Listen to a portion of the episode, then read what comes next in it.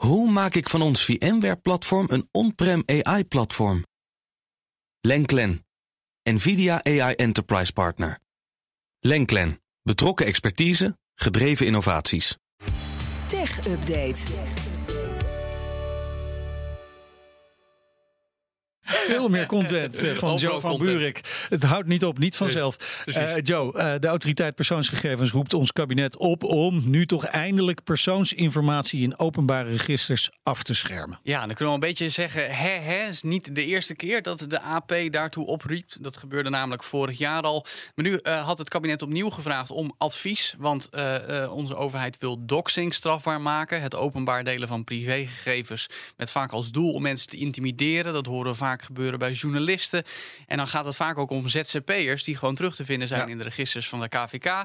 Nou, nu heeft AP dus benadrukt dat de ei- overheid daarbij ook hand in eigen boezem moet steken. De wetgeving moet aanpassen om te voorkomen dat dat soort persoonsinfo uit de registers kunnen worden misbruikt.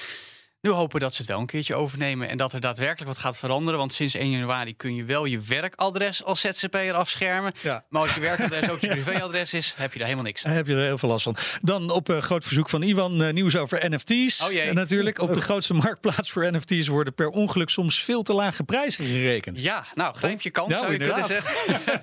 nou, dan gaat het om OpenSea. Daar kun je dus deze non-fungible tokens kopen. Dat eigendom over digitale zaken bemachtigen. Vooral voor afbeeldingen uit collecties. Zoals we hebben het vaker genoemd. De Board Ape Yacht Club.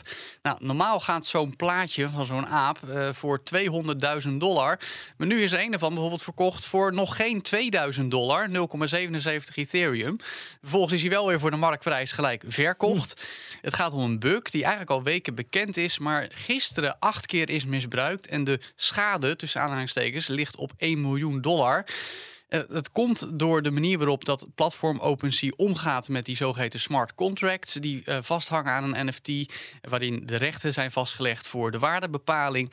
En ja, die kan dan ook van een eerdere situatie op de blockchain eh, eh, afkomstig zijn. Ja, een beetje typische kinderziekte van deze nog jonge technologie. Maar ik zeg ook een beetje je eigen verantwoordelijkheid als je er zelf Ja. voor kiest om daar tonnen aan geld in te En wie betaalt die schade dan? Niemand. OpenSea. Dat, dat, dat- Nee, ja. Dat, ja, pech. ja, precies. Gemiste, gemiste inkomsten. Ja, ergens. tuurlijk. Nou ja, natuurlijk hopen mensen gecompenseerd te worden. Ze zeggen ook, ja, ik wil wel, wel betalen om dit te verhelpen. Eh, maar dit is ook weer een gevalletje. eh, het is er nog maar te Ja. kort. Hoe kan je zo'n eh, koopje vinden? Want ik zit even ben te aan het kijken op OpenSea. Ja, Ja. ik zit even te kijken, want Ik heb wil nog niet iets gevonden wat ik heel doe het niet, jongens, doe het niet. 2000 dollar, het is best wel geld, maar als je daarna Ja. 2 ton voor terugkrijgt, nou ja, de beste investering En het gaat natuurlijk om dat zeshoekige plaatje op Twitter dat je dan kan Joe, claimen. help even, hoe vind ik die? Nee, ik ga me doen. ook niet niet uit Nee. hoe, hoe dat plaatje eruit ziet daar nee. winstmodel op hebt. Oké, goed. Dus. Even wat anders. Facebook moederbedrijf Meta heeft een eh, AI supercomputer onthuld. OMG. Ja, de waarheid van Skynet uit de Terminator zou maar werkelijkheid worden, zou je zeggen. Nou goed, eh, een van de snelste AI-supercomputers ter wereld, de snelste zelfs, gebruikt een van de krachtigste processoren van Nvidia. 6000 stuks, dat wordt uitgebreid tot 16.000 stuks.